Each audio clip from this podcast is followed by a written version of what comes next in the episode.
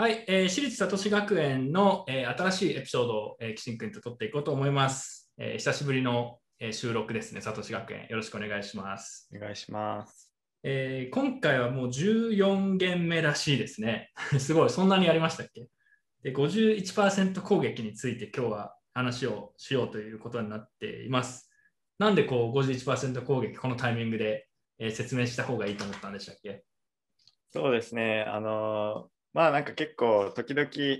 あの中国政府がそのマイニングのハッシュレートの51%以上を差し押さえてそれを使って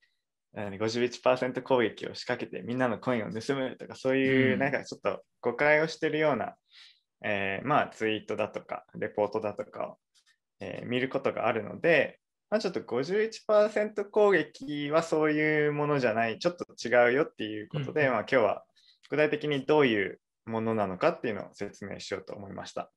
そうですね、51%攻撃って名前結構有名でよく言われますけど、勘違いも確かに今もよく見るので、まあ、この機会にせっかくならこういうものです、こういう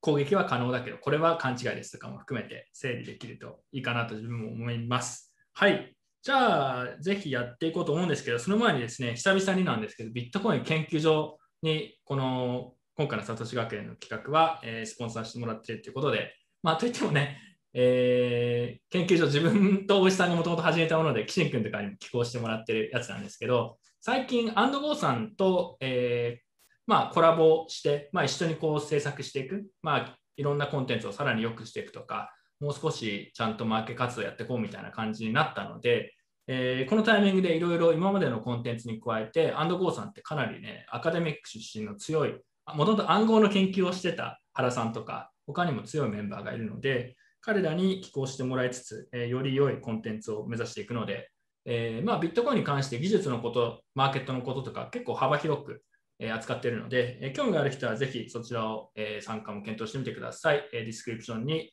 え貼っていきます。まあ、研究所で話すことの一部をサトシ学園でも解説しちゃってもいいと思いますし、まあ、そんな感じでできるだけ出せる情報は出しつつ、あの最近ねあの自分もポッドキャストみたいなのを研究所向けにやってるのがあって昨日かなもうちょっと収録したんですけど、まあ、なんかこっちの方が気軽に喋れますね。別にそんな誰が聞いてるでもなくも好きなこと話してるだけなんで、まあ、逆にそっちの方が面白いかもしれないです。結構ぶっちゃけた話をしてることもあったりとかもあるので、えー、興味がある人はそちらを見てみてください。はい。表だとね、ポリコレが重視されますからね。じゃあやっていきましょう。じゃあ、キシン君、え、51%とは何なのか、そういう話からぜひお願いします。はい、えー、51%攻撃、えー、が、まあ、どういうものかっていうと、まあ、ビットコインの場合はマイナーなんですけど、まあ、ブロックを提案する能力を持つ人たち人たちが、えー、単体でネットワークのブロック提案能力の、まあ、50%超を維持した上で行うから51%攻撃っていう名前がついてるんですね。まあ、本当は50%超じゃなくてもいいんですが、それはちょっと口述します。うん、で、何が起こるかっていうと、どっかのブロックからの分岐を成長させて、で、一番長い、えー、分岐に成長させることで、他のノードに、まあ、そっちが本物だみたいな風に切り替えさせるっていうのが、えー、まあ、手順なんですけど、まあ、これ利用具って言います。で、文字だけだとすごい分かりにくいんで、まあ、これから図で説明していくんですが、あの記憶に新しい中では、えー、51%攻撃として今年の2月ですねあのバージっていう結構懐かしい草コインなんですけど、えー、今年あったんでしたっけ？今年ですこれ、えー、が、えー、200日分の利用具が発生してだから200日分の そのもともと正当だったその記録があの塗り替えられてしまうみたいなそう、あの事件がありました、えー、これはね多分ね自分の知ってる中では一番長いあの51%攻撃だと思います。えこれで取引所とかどうしたのかってちなみに知ってますか？多分損したんじゃないですかね。じゃあもう書き換えられちゃった分はもう取引所とかユーザーが損したみたいな。仕方ないんじゃないですかね。でも結構なんかデリストとかされてたような気もします。なるほど。はい、51%攻撃、他にもモナコインとかでもありましたよね、はい、似たような2018年かなにちょっとあって、うんはい、期間がもう少し短かったですけど、うん、割と時々あります。そうですね。はい、うん。イーサリアムクラシックもあったらなんか覚えてあります、うん、はい。いっぱいあります。うん。で、まあ、まず、ブロックチェーンのノードって、あのだからマイニングってそのランダムにブロックが見つかるので、偶然、えー同じぐらいのタイミングでブロックが見つかることがあります。そうすると、ネットワーク上で伝えられる速さによって、まあ、ノードによっては、えー他のノードと違うブロックが一番最新のやつだって、えー認識することがあります。これは今、この図で N プラス2っていうのが2個あるんですけど、この時点では、えーマイナーもどっちのブロックに、えーその後のチェーンをつなげるかっていうのを、まあ、自由に選べる状態で、で、ノードによってはどっちが正しい、どっちが正しいっていう、えーまあ、認識に違いがある状態です。で、まあ、通常は、えーその後マイニングが進んでいくと、まあどっちかのチェーンが長くなって、長くなった方のチェーンに、まあ、みんな切り替えるんですね。そのノードはみんな、ああ、こっちが本物かみたいな。前のやつはなんかオーファンブロックとかステールブロックとか言われて、えーまあ破棄されるんですけど、ねこの時点でじゃあ、えー N プラス3まで続いてるやつが正当なんですねうん。でももし、えー51%攻撃を仕掛けるだけの計算能力を持っている主体がいて、ここからさっきオーファンブロックになってた N プラス2に N プラス3、N プラス4、N プラス5ってやつぎやつぎ倍に継ぎ足していって、その時、その正当な方のチェーン、その攻撃を受けていない方のチェーンが N プラス4までしかなっていなかったら、えーこの悪意のある方のノードが、その密かにマイニングした N プラス3、4、5のブロックを公開することによって、すべてのノードは、あ、こっちの方が長いじゃんってなって、そっちに、えー切り替える。うんそうすると、えー N、その上の N プラス4まで進んだチェーンの方の、えー記録がなかったことになる。うん。えーこれが51%攻撃ですね。なまあ、図を見ていただければ結構分かりやすいんじゃないかと思うんですけど、えーこっそりマイニングする必要があって、基本的には。うんで、期間が伸びれば伸びるほどあのコストがかかるわけですね。なんで、まあ、基本的に200日とかそういう期間で起こることは少なくて、うん。そのあの攻撃を成功させるのに必要な最短時間で済ませるように頑張るっていうのが普通です。で、これ51%攻撃が起こるとどうなるかっていうと、そのさっきの消えた方のチェーンがあるじゃないですか。消えた方のチェーンの、えーマイナーの報酬は、まあ、水の泡になりますね。なぜかというと、そのマイナーが得る報酬、コインベース報酬は100ブロック待たないと動かせないんですよ。なんで、まあ、100ブロック以上経ってたら話は別なんですけど、100ブロック以下の利用具であれば、まあ、そっち側のチェーンを掘ったマイナーは全員あのラグラグプルされるわけですよ。うんうんうん あの、もらえるはずであったコインがそう回答される前に消えちゃったみたいな感じね、仕事したのにで、本当はもらえるはずだったのに、なかったことにさなかってたことになった。はいなるほど。うんうん。ただ、それだけではやっぱり攻撃する、なんだろうね、メリットとしては小さすぎる、あまりにも小さすぎるので、基本的に51%攻撃っていうのは、まあ、取引所などへの二重支払い攻撃っていうのもセットで行われます。で、この下の図のところを見たら分かるんですけど、これ、ブロックを時系列に並べたんで、さっきとはちょっと見た目が違うんですけど、えー最初にあの上の方のチェーンで、えー取引所に送金して、取引所で、えー承認されて、打って出金したと。で、その後に、えーチェーンを更新して、その自分でこっそりマイニングしてたブロックを公開して、えー新たにそっちであのささっきの送金がなかったことになっているので、また取引所に、別の取引所でもいいし、どっかの取引所に送金して売却すれば、2回同じコインを送金して売却できたことになるっていうのが、まあ、二重支払い攻撃。で、まあ、二重支払いとはっていうスライドも用意したんですけど、今今説明した通りで、UTXO っていう仕組み、えーでビットコインが成り立ってるんで、えー興味ある人は、えー結構昔のサトシ学園で、えーそうです UTXO ね。の話とかしてるので、はい。で、なぜあのビットコインって取引所とかに入金するときに、まあ、6承認待ちましょうとか、なんか3承認待ちましょうとか、結構待たされるじゃないですか。なんで待たされるかというと、こういう利用具が発生した際に入金がなかったことになると、えー取引所の方で損してしまう。取引所が損をしてしまう可能性があるからで、なんで、えーまあ、スタンダードは6章に待つのが推奨されるんですけど、すごい大きな金額、例えば1兆円受け取るとかになったら、もっともっともっと待った方がいいかもしれないし、うん。まあそうですね。送られる金額が大きければ大きいほど二重支払いを攻撃をするインセンティブもあるから、はい。ある意味、ね、二重支払い、1兆円送った後に攻撃コストが1000億円だったら全然攻撃するってなるみたいな、そういうことですよね。そう。だからら金額にもよるし。うん。金額によってはあの決済まで、まあ、しばらく待った方がいいっていうことになります。あとはでこの6章に待つっていうのはこれはビットコインの話で、他のコインだとそれはまあセキュリティだったりとかブロックのまあ時間生成時間とかによって変えていくってことですよね。そうですね。なんか仕組みにもよるし、えーうんまあ、ハッシュレートの分布だとか、なんか機材の種類だとか、なんか結構いろんなことがあるんですけど、まあ、大体は取引所がやってるようにしたらうん安心かなって感じですね。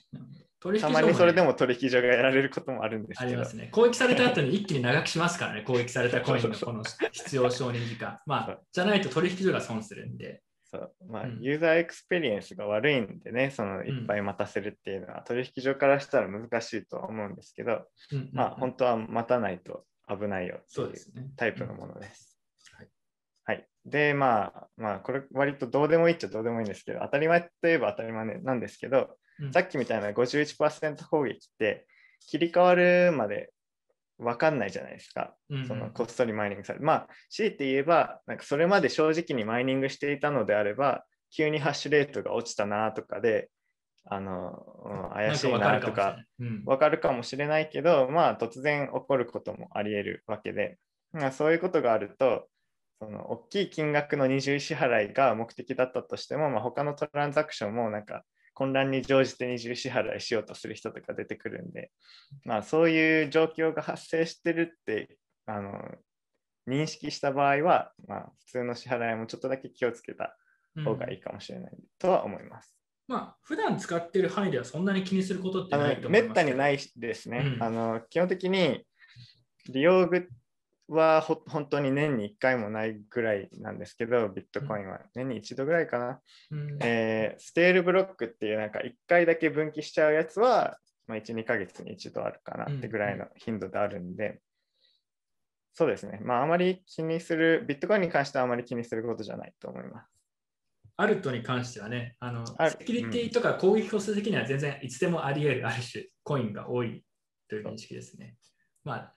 まあ、取引所でみんなトレードしてるだけだからいいいいのかもしれない。とか思いつつもね、うん、まあ、起こり得るし、起こったことも結構あるよっていう。まあ、逆に流動性が低いと二重支払いしても売れないからなんかどうしようもないみたいな。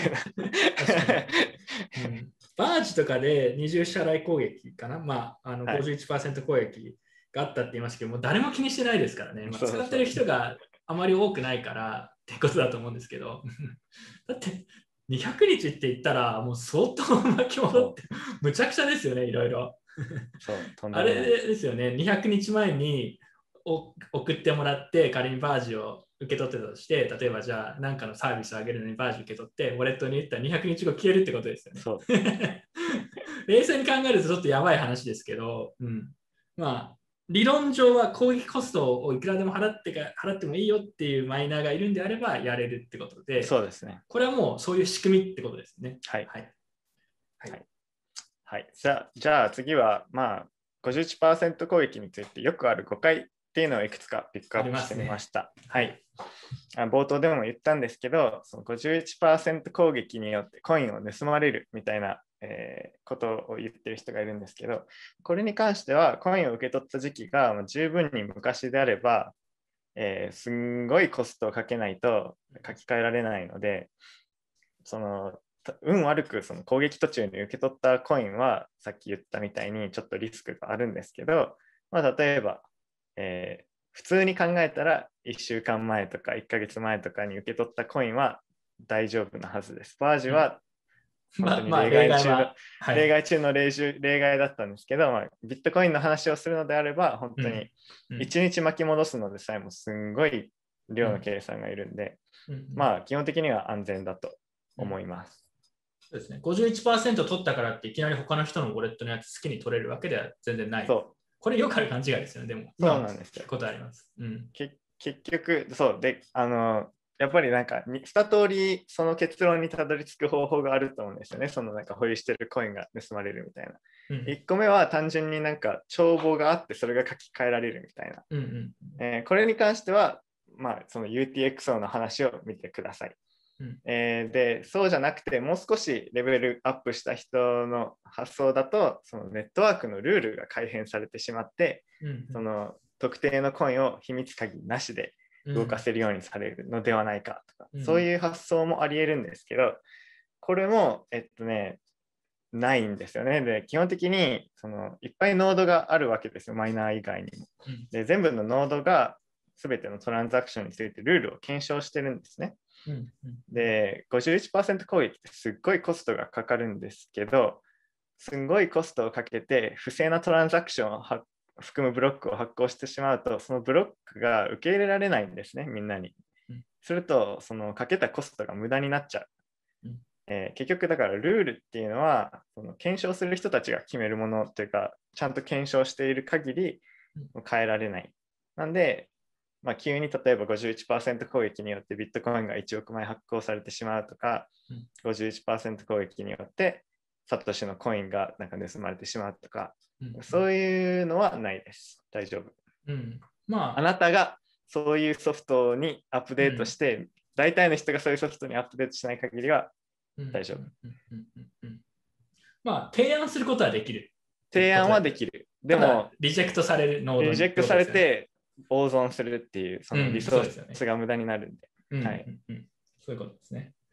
このちなみにで、ノード、はい。ノードが、まあ、これはノードがたくさんいる、個人とかがは運用しているノードが世界中にたくさんあるという前提で、これはだから、この攻撃はうまくいかないってことで、逆にノードが十分になければ攻撃できちゃうかもしれないということですね。な言えますねノードが10個とか20個とかしかなくて、しかもなんか裏で談合してたりしたら、うん例えばなんか俺らが談合してサトシのコイン取ろうぜみたいなうんことをやってたら、もう仕方ないですね。うんそれは検証してないんで、その人たち以外。うんうんうん。えーで、3つ目、えーこれ最初にもちょっと言ったんですけど、50%攻撃って別に50%、51%攻撃って50%以上必要なわけではないんですね。なんでかっていうと、ブロックっていうのはそういう確率的に見つかるものなんで、サイコロと一緒で、例えば30%しかなくても6個連続で見つけるとか全然あり得るし、あのまあ、運、運なんですね。で、えーその代わり当たり前ですけど、あの割合がちっちゃければちっちゃいほど成功確率は下がるし、えー、6ブロックをどっかのタイミングで巻き戻したいと思ってるだけでも、あのすんごいコストがかさんでくるんですね。で、これ右側の図は、えー2017年ぐらいかなの論文のから引用したんですけど、これ各色色分か色が分けてあるのは、その何ブロック承認を待つか、何ブロック、ま、巻き戻したいかっていうやつで、えー縦軸は何ブロック掘ればそんだけ巻き戻せるか。で、うんえー横軸は、えー何パーセント持ってるかっていうことなんですね。で、これちょっと見に見づらいですけど、例えば紫色の6ブロック巻き戻したいってなった時に、うんうん30%持ってる人は約100ブロック頑張ればどっかのタイミングで6ブロック巻き戻せるみたいな。ああ、そういうことか。ただうんどっかのタイミングでってなるとさっき言った二重支払いを計画するのがすっごく難しいんですね。うんなんでかっていうと二重支払いを済ませてから切り替えないといけないんですよ。うんなんで二重支払いを済ませてその利益を避難させてからじゃないといけないんで まあ結構難しい。ただ50%以上が確実に必要っていうわけではないっていうのは、えーちょっと豆知識としてうん覚えておいてほしいです。うんはい。で、えー最後に、まあ、誤解っていうか、まあ、マイニングプールが51%攻撃を仕掛けるかもっていう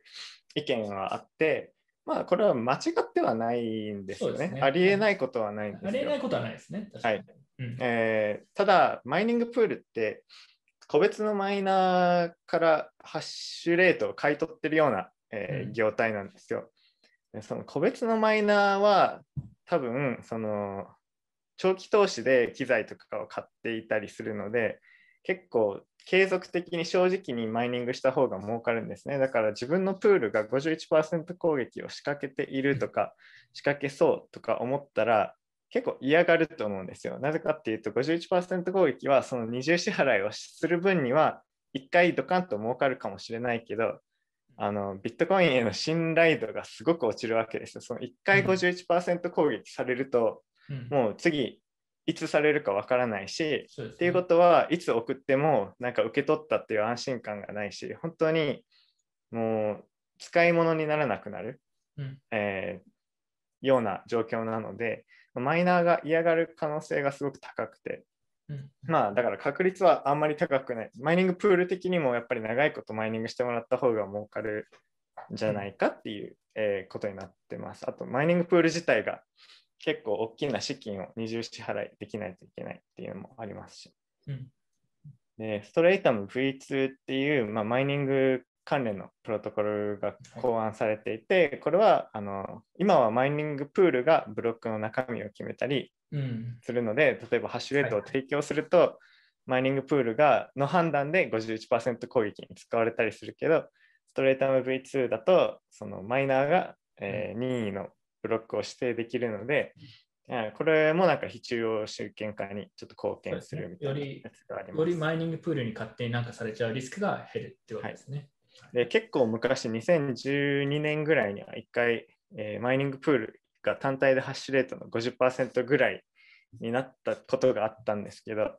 いつだ、えーいつでしたっけ？えーっとね、12年ぐらいかな、11か12年。12、多分本当に GPU が出てきたあたりだったら12年かな。ああと、自分が覚えてる限限りだと14年くらいにもありましたね。なんか G ハッシュとかってところが50%近く、うんうんなんか中国のマイニングプールだと思うんですけど、そう、そなんかあった記憶あります。どの事例だったか忘れたけど、まあ、うん一回そういう時が、ことがあって、うんマイニングプールがさすがにこれはやばいってなって、自主的にやめた。自主的になんかちょっと削減したみたいな。うんまあそうですね。それはだから、要はそれを続けちゃうと、ビットコイン自体の価格も下がっちゃうと自分たちも困るかそうらそうそうそう。自分のそう事業継続性にね、うんあの影響するっていう判断なんですけど、だまあ結構自主規制、自主判断って感じなの。で、ちょっとちょっと良くないですよね。それは。良くない、良くないけ良ど心、ただそういう判断、そうこれ良心なのか、えー はい、合理性理論なのか、わそう そこがちょっと分かれるところだと思うんですけど、まあ一応合理性と言えるところもうん。あるとは思います。ありますね。まあ確かに。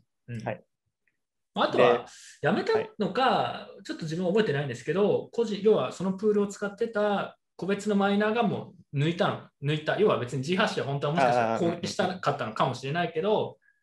個人がやばいって言って他のところに移したのかもしれないですし、それかもそれは分かんないですね。うんまあ、調べればなんか情報出るかもしれないですけど、すぐにその51%みたいなのはもうすぐに解消された記憶があります。うん。で、えー最後に、えー最後になのかな、えー、51%攻撃対策と、なんでそれがビットコインで非採用なのかっていうのをちょ。っとまとめてみました。はい。で、1個すごくよくあるのはチェックポイントっていう考え方ですね。すチェックね。ポイントっていうのは、まあ、あるブロック、これ例えばコードに指定されている場合もあるけど、まあ、自動的に、例えば10ブロック前より、ま、深い、うん。えー利用具はできないみたいな、こういうのを、えーソフトウェア的にやろうみたいな話ですね。これはプルーフオブワーク系のアルトコインにはよく導入されていて、まあ、特に20あ51%攻撃をされた後に、うん、チェックポイント導入しようみたいな感じになることは結構多いと思うんですね。えーただこれには問題があって、その深いチェックポイント、例えば1ヶ月前のチェックポイントとかにすると無意味なんですよね。だって結局、じゃあ25日間の利用具が発生したら大丈夫ってことみたいな、なんか全然その利用具を防いで、そのチェーンの価値を保存、価値をなんか保全していない、もうあんまり意味のないチェックポイントになってる。うん。で、浅いチェックポイント、例えば10ブロック前とかだとはい。してしまうと、今度はじゃあ例えばなんか10ブロックタイミング悪く見つかったら、あのチェーンが分岐してしまうことがあるのかとか、そのしばらくインターネットにつなげなかったノードがその久しぶりに立ち上げたら、なんか全然関係ない、本当はダメだけど、うん。えーほなんか分岐に乗り上げてしまって、乗り上げてしまったから、その本家のチェーンに戻れないみたいなえーことが起こったりとか、まあなんかちょっと浅いチェックポイント、浅いチェックポイントで、えー結構あの動機の面で問題が起こりやすいんですね。まあ、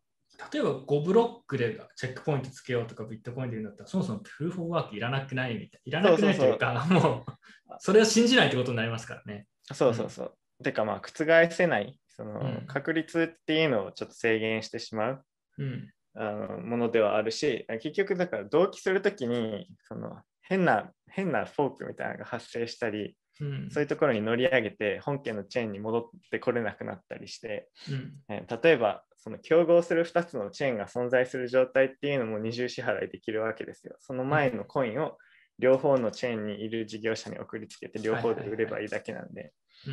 結構、えーそういうのがあって、まあ、ビットコインにも実は何年か前までチェックポイントがあったんですけど、これは深いチェックポイントだったんで削除されました。で、まあ、無意味だしね、それだと。そう無意味だし削除されました。で、一応、ビットコインコアのクライアントにはチェックポイントみたいなものがあるんですけど、これはコンセンサスは関係なくて、その初回のダウンロードの時に、これより前のは、ちょっと簡易的な検証にして、あのうん時間を節約しようみたいな感じのやつで、あー1年ぐらい前、直近1年ぐらいのやつだけ、なんかフルで頑張って計算して、それより前のやつはちょっと簡単な計算方法で済ませよう。はいはいはい。あ、そういうことですね。はいビットコインキャッシュってチェックポイントつけてませんでしたっけ？はい、えっと、10ブロック前がそれです。はい。あ、それでやってるんですよね。常に10ブロック前がチェックポイントみたいな感じだったと思います。あーじゃあ、変わってなかったら。同じビットコイン系のおビットコインのフォークコインであるけど、そういうことをやってるプルーフ・オブ・ワークのコインもあるってことですね。ありますはい。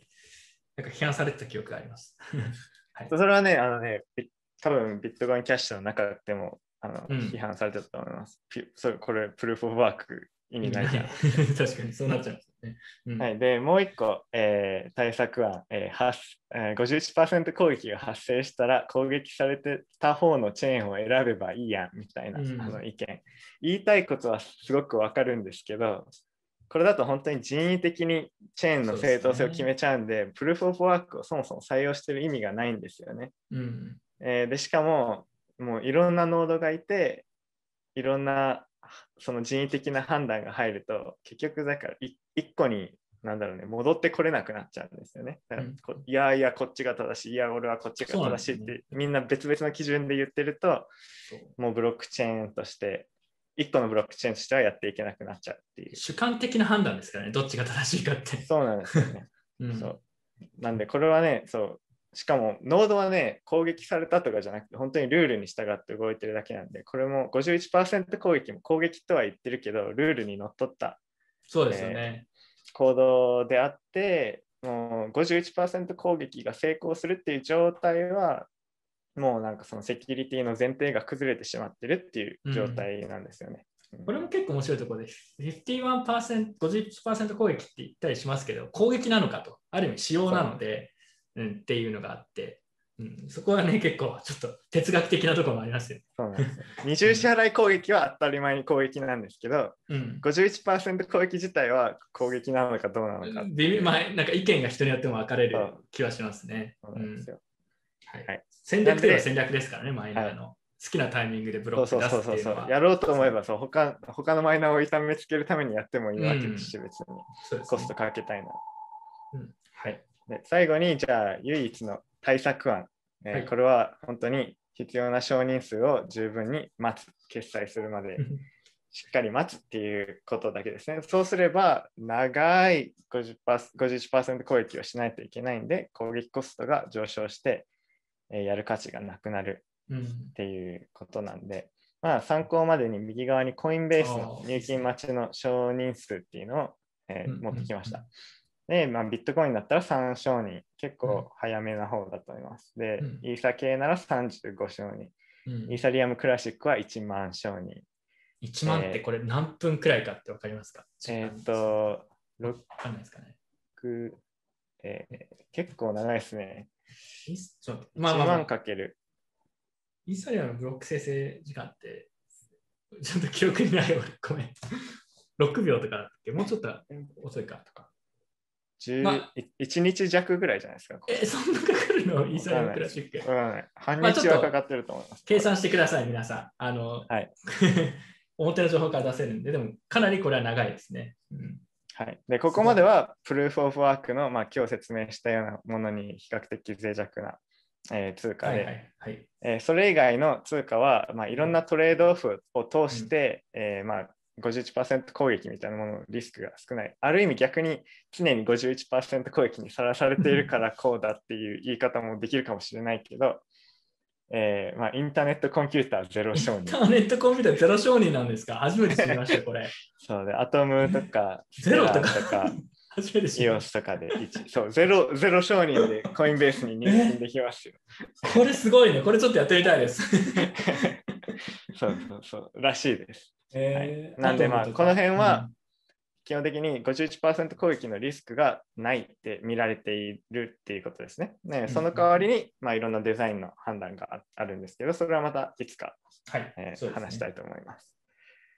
ちょっとだけえーはい、話は変わりますけど、テザーってあのビットコイン上のオムニプロトコルとイーサリアム上の ERC、あとはトロンとかもあって、最近トロンがすごく使われてて、はいえーテザー、イーサリアムの発行量、イーサリアム上のテザーの発行量を抜いたのかな？っていう話があったんですけど、うんうん使ったことあるんですけど、取引所間送金で、めちゃくちゃ早いですね、安いし。だからこれは承認時間は彼らは、まあ、トロントでも集権化されてるようなものだから、まあ、もうもうファイナリティがすぐ得られると。もうすぐチェックポイントつけちゃうみたいな。だから、ある意味では用途によってはすごい便利でしたけどね。トロン上のテザーとか。はい。はい。あと、はいなんか言おうと思ったんだよな。あ、そう。あと、まとめに入る前に1個だけ言うと、やっぱライトニングでやってほしい。